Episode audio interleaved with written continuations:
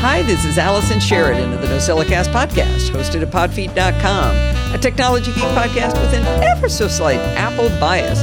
Today is Sunday, November sixth, twenty twenty-two, and this is show number nine hundred thirteen. Welcome to the podcast where we're not going to talk about a billionaire making everyone angry. We're not going to talk about politics. We're not going to talk about the economy. And instead, we're just going to talk tech all the time. Last week, I entirely forgot that I did two Chit Chats Across the Pond. I told you about number seven hundred forty-nine, but I forgot to tell you about seven hundred forty-eight. In this episode, I am pleased to introduce you to Darcy Hegarty on Chit Chat Across the Pond. Darcy is a fellow screencaster for Don McAllister Screencasts Online, and I'm really impressed with the videos he creates. They're tight, they tell a coherent story, and he even starts with a problem to be solved. I started chatting with him about his process and discovered he's only been doing this for a very short while. He just learned how to do it. I also found out that he has a far different process for creating his screencasts than I do, so I asked him to come on the show so he could teach me how he does it, and you get to learn along with me. I really enjoyed talking to him. He's got a great sense of humor, really fun guy, and I'm going to try to do his method. If it works as well as he says, it might cut down the time it takes me to do screencasting by a lot. So I'm super excited to learn from Darcy. You can find this episode of Chit Chat Across the Pond light in your podcatcher of choice, or look for Chit Chat Across the Pond number seven hundred forty-eight, Darcy Hegarty on his unusual screencasting process in the show notes. A few weeks ago, I told you that I'd made the decision to buy a second Synology. My plan was to back up the new Synology D S fifteen twenty-two Plus to the only slightly older D S ten nineteen Plus and decommission my Drobo five N two. Drobo appear to be frozen in time after going into Chapter eleven restructuring. They haven't had any new products for sale for quite some time. In a rare sign of life, they sent out a notice to their customers telling them that they make no promises that Drobo Dashboard would work under macOS Ventura. Well, I've learned a lot in the last few weeks, and I'm certainly not done learning. One interesting tidbit is that Drobo Dashboard does work under macOS Ventura. While I don't regret my decision to move forward with the new Synology, it does mean I could take my time with the Synologies and erase the data on the Drobos at my leisure. When last we left our hero, she had purchased the new Synology and was waiting for the last of the twelve terabyte drives to arrive. As you may recall, I bought the same drive from three different vendors, so I'd have the best chance that they weren't from the same lot. In theory, they would be less likely to all fail at the same time as a result. Imagine my dismay when two of them from two different suppliers were still from the same lot. Oh well, I tried. So here's the goals of what I'm going to try to do here. I want to migrate all my existing data, services, and user accounts from the old Synology to the new Synology. I want to make the new Synology the authoritative source of the data. I'd like to figure out a way to back up the new Synology to the old Synology. Now, my big picture end goal will be to have the old Synology at our buddy Ron's house. So that's going to be part of the trade study in deciding on a backup strategy between the two devices. It seems I should be able to start the backup for, I should not have to start the backup from scratch, since the old Synology should already have all of the files that are on the new Synology because I will have just copied them over. I'm going to test using rsync to use the backup between the machines, and I'll talk a little bit more about that later. I'm going to trade off rsync versus Synology Hyper Backup software. Now, Hyper Backup creates an encrypted backup, which is swell, but it's harder to navigate the files. So I'm going to start with rsync, and if that works, that's probably what I'll do. If both rsync and Hyper Backup have unresolvable problems, I will have to go back to using Carbon Copy Cloner on our Mac Mini, which I think constrains me to keeping both Synologies under the same roof. But maybe not. Anyway, my first step was to procrastinate getting started. That's not at all like me. I normally can't wait to open my new play, my new toys and play with them. But this particular task was terrifying. I was about to migrate a massive amount of data. I shouldn't have been terrified since it already also exists on my Drobo, but you know, I was still nervous. I also had a short vacation coming up, and I didn't want to get caught halfway done doing the migration before I left.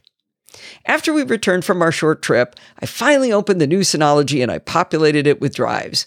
And that's when I realized that two Synologies are wider than a Synology and a Drobo, so they wouldn't fit side by side in my cabinet. That gave me a, an excuse to procrastinate a little bit longer. I did some research on whether it's a problem to stack Synologies, including posting to the Mac Geek Gabs Discord, where they have a dedicated Synology channel. The consensus was that it wouldn't be a problem as long as things didn't get hot. Now, I've mentioned it before, but I rely a lot on Stephen Goetz when I'm working with Synology, and he has earned his pay in the last couple of weeks. he finally convinced me to hit the button to start Migration Assistant. Now, you've heard that term before, Migration Assistant on the Mac. This is Synology's Migration Assistant. So I was ready to go.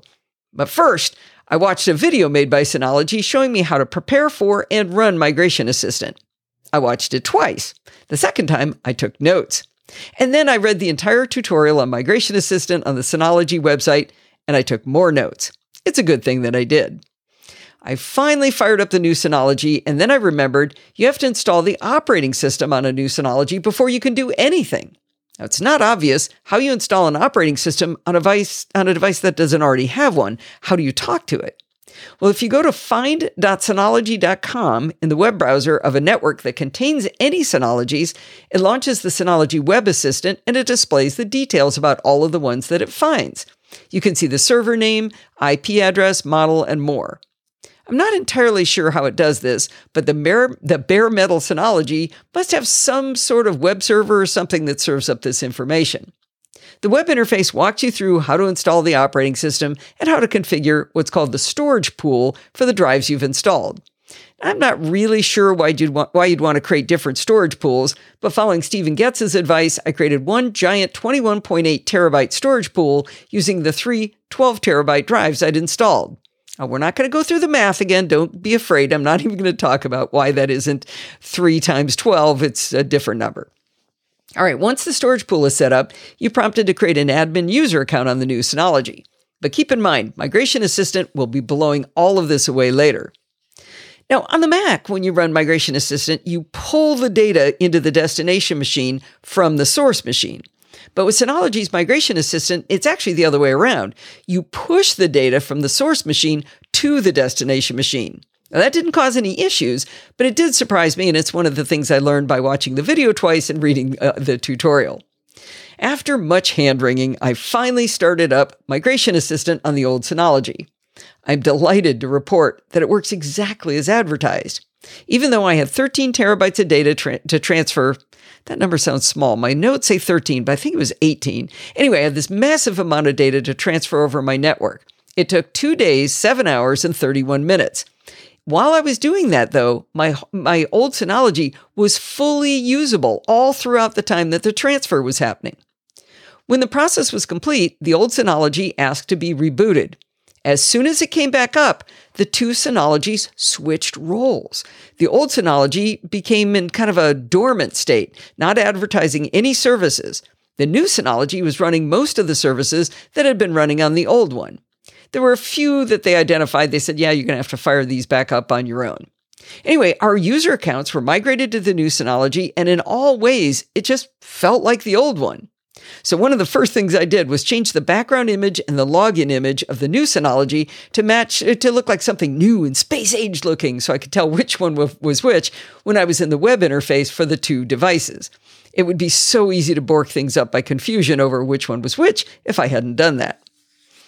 Well, it was kind of anticlimactic to have the migration work so well, but anticlimactic in the best possible way, right?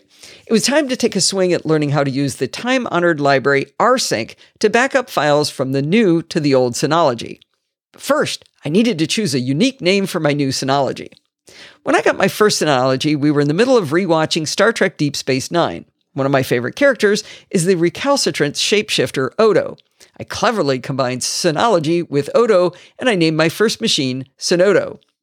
To choose a name for the new Synology, I looked up words that start with S Y N and found the free dictionary, which lists them in piles by how many letters are in the words. I know this is really important to how Synologies work, right? I don't know, I thought this was fun. Well, I clearly didn't want to type a fifteen-letter word, so I didn't use those, even though I would use Text Expander most of the time to type it. I started with shorter words. I wanted something easy to type, easy to say out loud, and felt kind of fun. I settled on the name Syntax for my new Synology. On network-attached storage devices, you create shares, which are essentially, I'm going to call them like volumes that are shared with various users. In Synology lingo, they call them shared folders. In my previous backup strategy, where I backed up my Synology, Synology shared folders to the Drobo, Carbon Copy Cloner saw them as volumes. I wanted to always be sure which machine I was looking at, so I prefixed every shared folder on the Synology with Synodo dash. On the Drobo five N two, the shares were prefixed with five N two dash. This made it very clear when setting it up or modifying the backups that I didn't accidentally push old data onto new data. If a shared folder was mounted, you were certain which N A S contained it. Well, after Migration Assistant did its job to move all the data to the new Synology, I now had two servers on the network, both with shared folders prefixed with Synodo dash. Now, ideally, I'd have the shared folders on Syntax prefixed with Syntax dash. I started changing the names of my shared folders, starting with the obvious choice, my Delete Me folder. Everybody has a Delete Me folder, right? That's the one you play with, the one where you put things that future you will know I'm allowed to delete whatever's in here. So once I worked on that, I had a Syntax Delete Me and a Synodo Delete Me as volumes on the same network. This was the perfect shared folder for learning to use rsync. My preferred choice for backing up from one Synology to the other was rsync. Now, this protocol has been around for a zillion years. Its initial release was in nineteen ninety-six, so I figured after twenty-five years of use in the Unix and Linux world, it's probably pretty solid. I think it's the underpinnings for a lot of uh, different tools that do synchronization of, of uh, files. So just like with Migration Assistant, you start by enabling the rsync service on the destination machine. I'd expected to be getting down and dirty with a command line to run rsync, but Synology has it built right into its file services control panel, and it's actually pretty easy. Once enabled, you had a user account to be allowed to perform the service. Now, over on the source machine, in the same file services control panel, you also enable the rsync service. From the source machine, you choose the sync destination from a drop-down list of local machines with the rsync service enabled. Pretty good. Like any good syncing service, you have options on how often to sync. Remember, this is not a, a traditional backup with versioning. It's a real sync operation that will sync all changes and deletions. I was going to have it run once an hour, but Stephen Goetz suggested maybe you want to do it once a day. That might be more logical because that could potentially save myself from some disastrous human error if I was quick enough. While enabling rsync services on the two machines was obvious, telling rsync what shared folders to sync and how often, it was not that obvious because it wasn't on the rsync tab of file services. Instead, for some reason, they're buried in the advanced tab under the unintuitive title Server Status Task List. And it, it actually scrolls off the bottom of the window. You have to embiggen the window, the default window size, to be able to even see it. Anyway, once I sleuthed that out, I enabled syncing of my Syntax Delete Me folder, and I ran a manual sync. And then things went horribly wrong. This is when I realized there's a big side effect of changing the name of my shared folder. And you've probably guessed what happened. On the old Synology, I now had two shared folders, one called Synodo Delete Me and a new one called Syntax Delete Me. Unlike running Carbon Copy Cloner, when I can copy to a shared folder with a different name, it appears both shared folders have to have the same name before I start. All right, good thing I started with a small folder. I deleted Synodo Delete Me, uh, the shared folder Synodo Delete Me on the old Synology. I put a new file in Syntax Delete Me, and I ran rsync again. So now the new file showed up on the old Synology in the blink of an eye. It's working perfectly. I've got two folders, same name, syncs from one to the other. It worked great. Now, if I'd been smarter, I would have chosen my next smallest shared folder for the second test, but I did not. Without checking the size of the shared folders first, I chose the one where I back up all of the podcast data, thinking, I don't know, I didn't think it was that much data. It turned out to be six terabytes. So here's what I did. I changed its name on both machines to the new prefix. So I've got a I've got a shared folder on both. The data is the same between the two, but I'm just going to run the sync operation. It shouldn't be a big deal. So they, they are both called syntax dash and then the name of this shared folder. So I told it to run a manual sync. The manual sync, instead of syncing between the two shares, it created a second shared folder on the old Synology and it tried to sync all six terabytes of data to it. The old Synology ran out of disk space and was one hundred percent full when four of the six terabytes had copied over. My Synology, in the terms that John F. Braun likes to say, was completely wedged. And I'm still not sure how I ended up with duplicate shared folders, or I wasn't at this point in the story, on the old Synology. I figured user error was the most obvious answer. I wondered whether I didn't really change the name to match my new naming structure. I looked back and I had detailed notes, though, and screenshots on how I had changed the names of the shared folders first, so I, I, I knew I did what I thought I meant to do. But at this point, my task was to figure out, how do I unwedge the old Synology? I deleted that shared folder with a four terabyte partial duplicate of my files. But oddly, no space was reclaimed. It was still one hundred percent full. I rebooted the old Synology, and still it was one hundred percent full. Stephen suggested I use Storage Manager to run data scrubbing. It ran for about twelve hours, and it did not fix the problem. My Synology was still wedged. The only solution I had left was to delete the perfectly good six terabyte shared folder as well.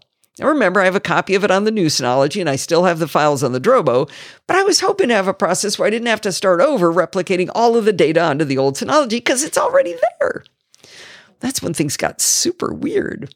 Remember that after I deleted the four terabyte partial duplicate, I didn't regain any space.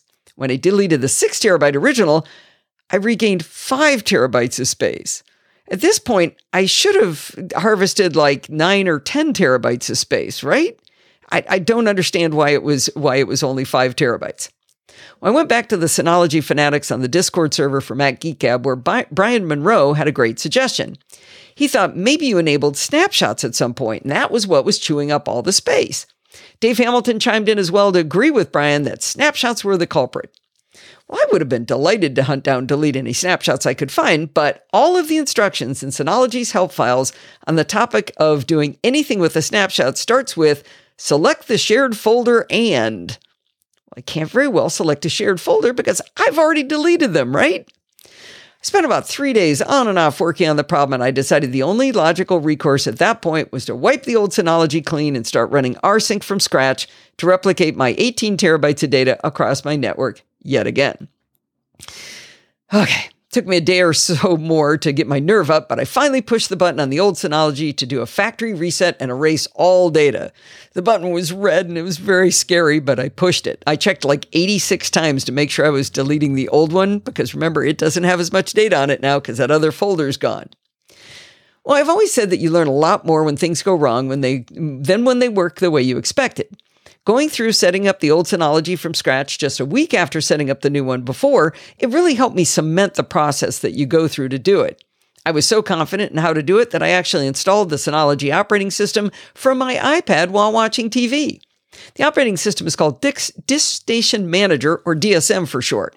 I installed D S M seven. I already knew how to create accounts. I turned on two-factor authentication again. I got ready to rsync my little heart out. I started by creating my syntax-delete me folder on the, two, on the old Synology, and I started rsync from the old to the new, and guess what happened? I ended up with two versions of syntax-delete me, one of which had dash or underscore one appended to the name. I couldn't believe it.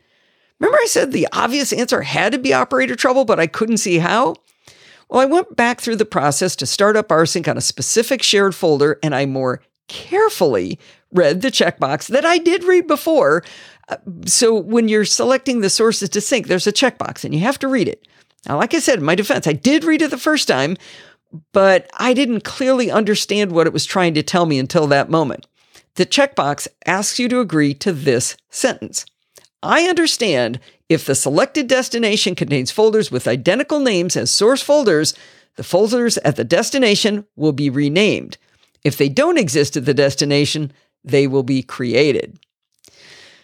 Well, to say I felt a bit silly is an understatement. It essentially said right there, I'm going to duplicate it. I'm going to rename that one. I'm going to give you another one. Now, I also understand there are probably quite a few folks listening or reading along who've been shouting into their devices this whole time, and now they can finally relax because they already knew how to run rsync and they knew this was going to happen. But I finally figured it out on my own. I am glad that it wasn't my fault for just changing the name. While changing the names to match gave me two identically named folders, I still would have had a duplicate folder that would have wedged my machine. Armed with a real understanding of how this works, I deleted all shared folders on the old Synology, deleted all rsync tasks on the new Synology, and I started creating new ones. Syntax delete me synced over perfectly. One copy on both machines, and any changes I made were reflected on both. The next experiment was on a small shared folder this time, taking up only five gigabytes of storage. After the rsync succeeded, I compared the two shared folders side by side. Both had five point oh nine gigabytes as I expected. But the new Synology had nine hundred fifty-one files, while the one I synced to to the old one had one hundred eighty-four. Well, that made no sense. The folder's the same size. How could they have a different number of files? I went through the folders one by one, and I could not account for what was missing. And then I noticed that the new Synology has a recycle bin. I opened it up, and it had seven hundred sixty-seven files in it, which is exactly the difference in the number of files between the two Synologies. I was so happy, and I learned something else new. rsync ignores the recycle bin. Now, I am confident that I knew what I was doing, so at this point, I ran all of the other folders one by one. I didn't do two at once, no matter how big or how small they were, and it took several days to complete, but by the time I got done, everything synced over perfectly. Now, the story isn't over yet with the great migration of the Synologies of twenty twenty-two, but I'm going to cut myself off there. I have a really good idea, and I'm going to l- talk about that a little bit later on how I'm going to do rsync to our buddy Ron's house. The bottom line for this chapter is that Synology has really thought out this migration assistant stuff, and as long as you don't try to be smart and read the relatively clear instructions, it is not a painful process at all. Well, next up, producer Steve Sheridan would like to jump in here to give a review of a really cool service. We've all experienced the failure of a home electronics device at one time or another. Often, it's not worth the repair cost or the device just cannot be repaired. But sometimes, there is an option to fix your failed device. When our original HomePod failed only after about three or four years of use, we just assumed that Apple would be able to repair this three hundred forty-nine dollars item. After all, Apple has an excellent repair program, even for many items not under warranty.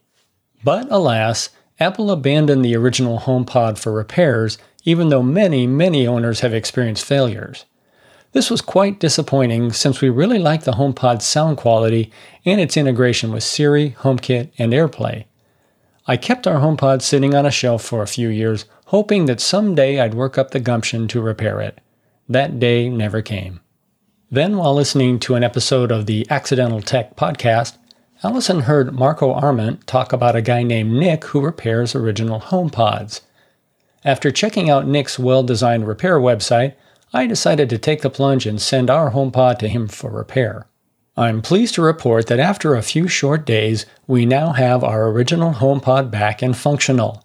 The repair process was so smooth and painless, I felt compelled to pass on my positive experience to others who may have had similar failures of their original HomePods. There are a few features of Nick's repair service that set it above others. His repairs are very fast, inexpensive, and you get real-time feedback on your HomePod's repair status. Nick's HomePod repair website includes detailed descriptions of all the common HomePod failure modes, and there are several. Nick can repair most HomePod failures, but not all. For each failure mode, Nick describes the symptoms the user would see, the diagnosis corresponding to that failure, the repair, and even the root cause for the failure if known. The symptoms are described plainly, in a way that someone without any electronics experience can understand. In the event you have a failed HomePod and might be interested in whether it can be repaired, the following is a list of the common HomePod failure symptoms that Nick can almost always fix. Starting with no power, and this is the failure our HomePod exhibited, probably the most common. Also popping, clicking, and what he calls death farts and crackling. Uh, no bass and or fast clicking. Just no bass. Just no sound. And finally, rattling sound and or touch display issues. The failure mode that Nick does not have a fix for is flashing volume lights and boot loops. If you send in your HomePod and in the rare case Nick can't fix it, you don't pay anything except shipping. On his website, Nick also provides descriptions of how to diagnose the different failures, photos of the failure location within the HomePod and the devices that need to be fixed or replaced, and high-quality videos of the repair process. So if you choose, you could try repairing your HomePod yourself. Nick even provides links to order parts that may need to be replaced. If you unsuccessfully tried repairing your HomePod yourself, Nick gives instructions on how to handle situations such as, help, I took my HomePod apart and now there's no sound or power, or I did my own repairs and lost blank part, what is it? Most of the repairs Nick performs cost just sixty dollars, with a few of them going up to eighty dollars. Since our HomePod fell in the no power category, I was encouraged Nick could repair it. For a mere sixty dollars, it was well worth sending in our HomePod to try out his service. Nick provides detailed instructions on how to pack and ship your HomePod to him and gives some suggested inexpensive shipping services. Fortunately, we still had the original HomePod box, so our packing was straightforward. Nick suggested using a service called Pirate Ship to find the least expensive way to ship the HomePod. Using this service, I found that U P S Ground cost only ten dollars to ship our HomePod to Nick. We live in Southern California and Nick is up in Washington, so the shipping time was about three days. As soon as Nick received our HomePod, he sent me a confirmation email that he'd received it and let me know he would be repairing it the same day. One of the coolest things about Nick's repair service is that he live streams the video of him repairing every HomePod he receives. Usually he has a queue of HomePods lined up for repair, in my case it was five, and he gives you an approximate time at which your HomePod will be repaired. So you can see in real time as he opens up your baby, finds the problem, and fixes it. By the time the video is done, you've seen your HomePod is up and running again. I have to say it was a joy seeing how efficiently Nick disassembled, diagnosed, repaired, and reassembled our HomePod. I've included a link to the video showing Nick repairing our HomePod. If you watch the video, you'll see the failure of our HomePod happened to be the most common of all HomePod failures, a shorted Schottky barrier diode that prevents the HomePod from receiving full power. As a result, our HomePod had no lights or response. According to Nick, it's possible this diode is just not suited for the task, or Apple received a bad batch of diodes, since this failure mode is so frequent.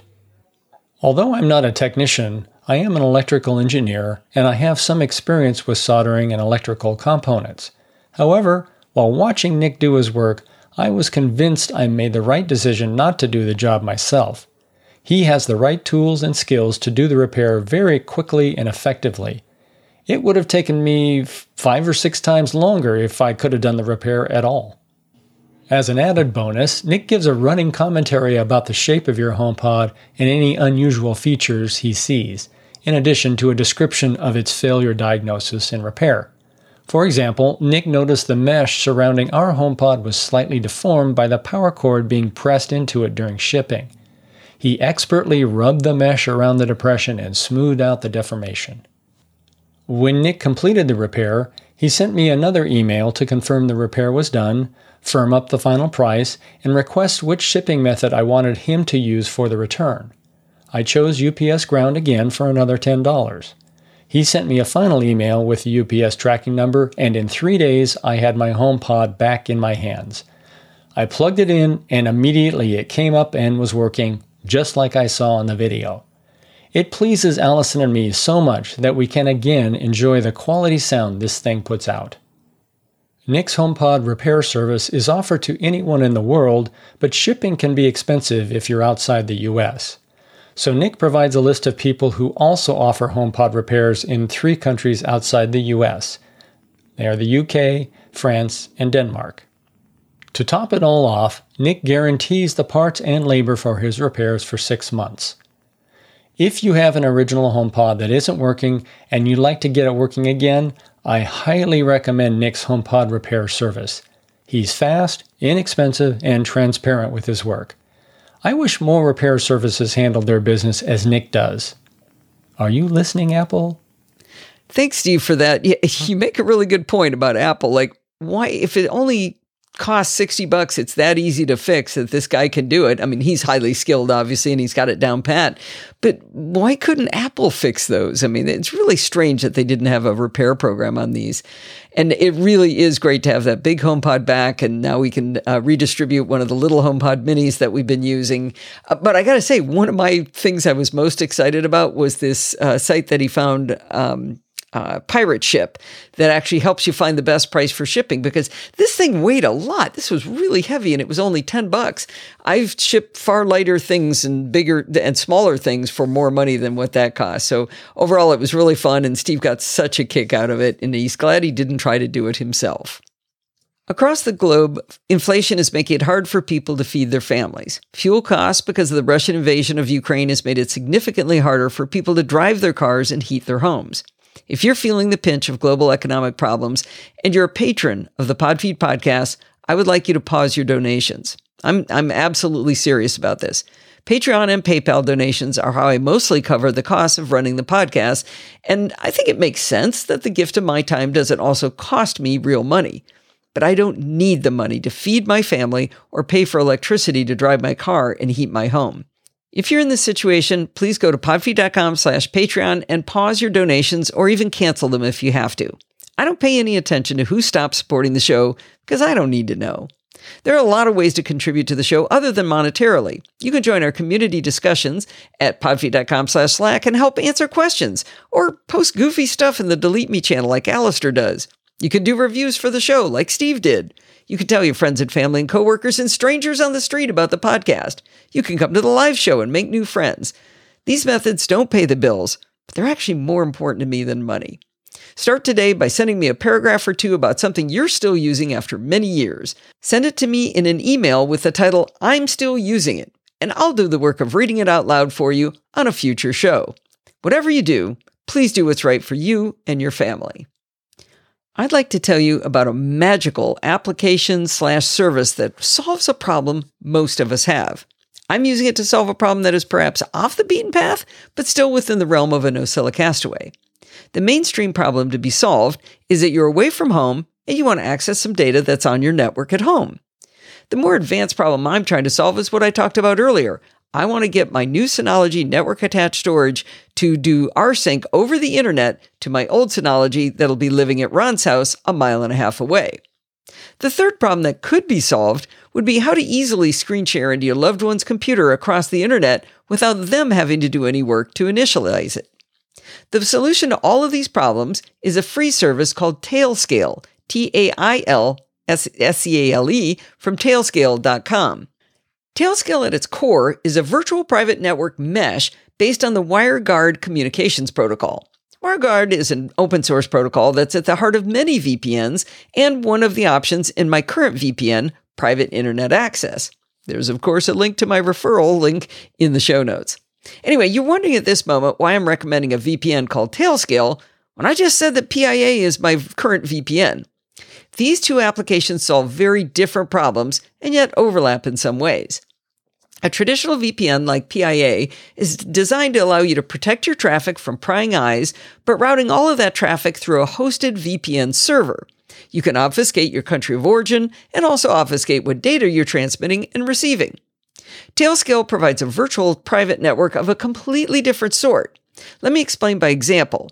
Let's say you have a desktop Mac at home and use an iPad or even just an iPhone when you're on vacation.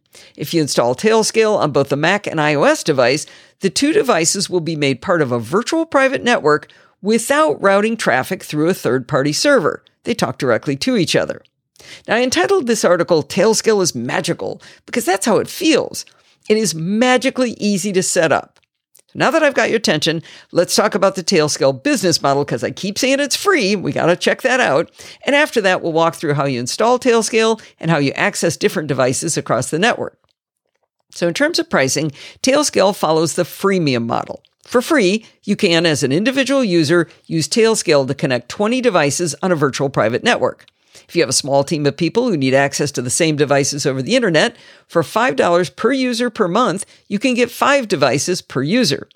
Bigger teams can get ten devices per user for fifteen dollars per user per month, and enterprises can get even more. I put a link to the pricing guidelines in the show notes. Now, the number of devices isn't the only distinction between the plans.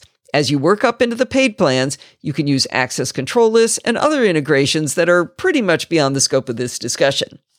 Now that we know they don't follow the freepie model, which is a term coined by Bart to describe free services that then sell your data, let's get into the fun part of running Tailscale.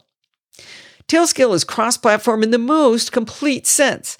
They have clients for macOS, iOS, Windows, Linux, and Android. Yes, everyone gets to play. macOS and iOS clients are in the respective app stores. Android users can scan a barcode from the Tailscale website.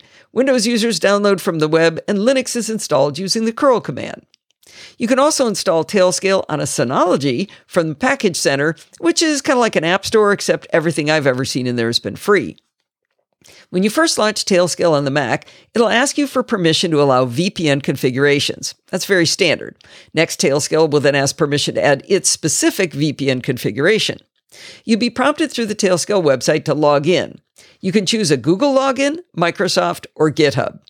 After the installation, you'll be shown your admin console and a web interface where you can see your Mac listed as being part of the V P N mesh. Well, the real fun begins when you add a second device to Tailscale. Without more devices, your device is just kind of sitting on this isolated island with no one to talk to.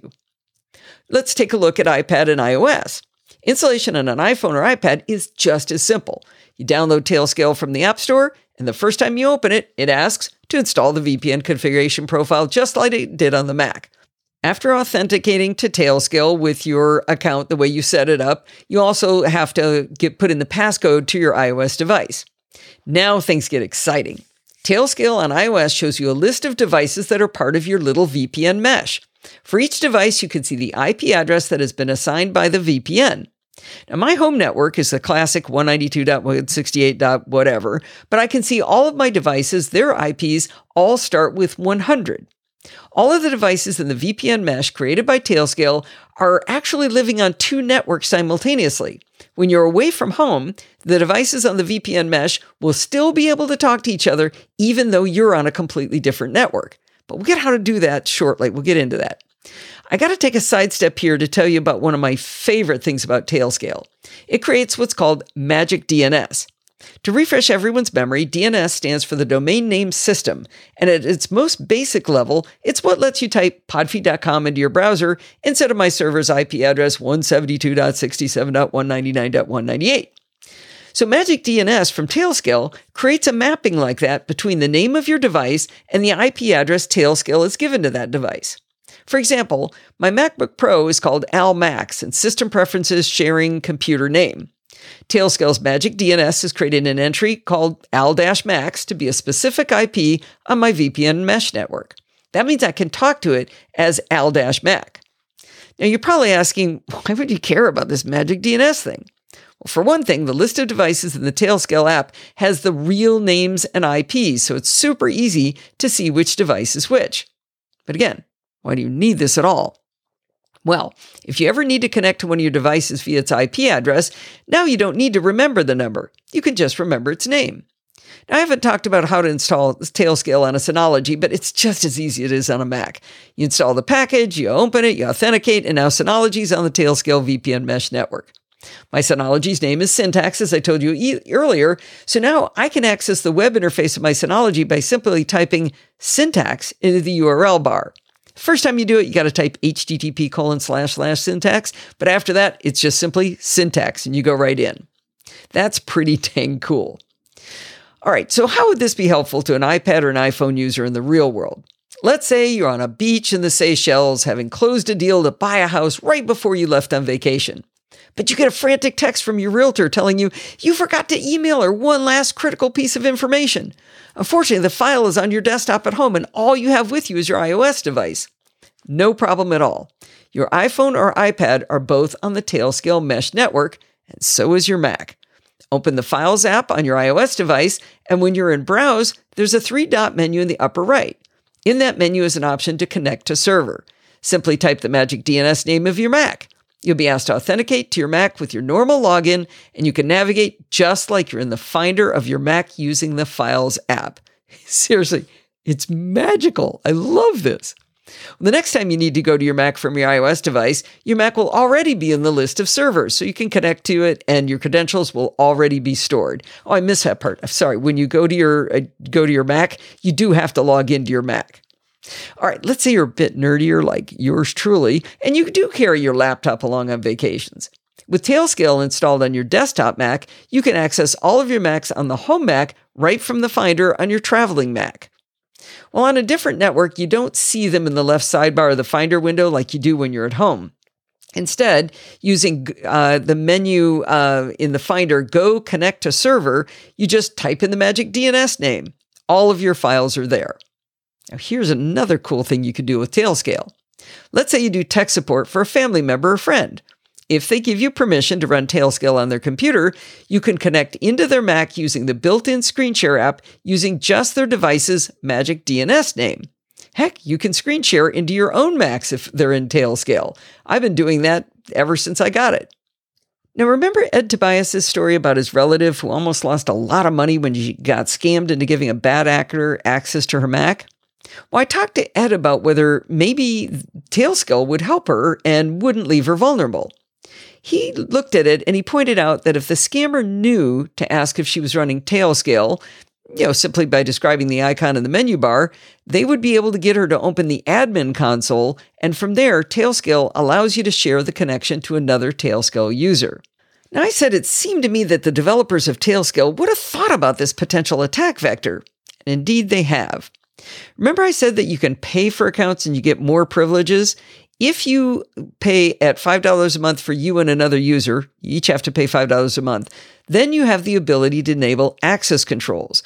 You can create users who do not have admin rights and therefore do not have the ability to open the admin console and grant access to anyone else.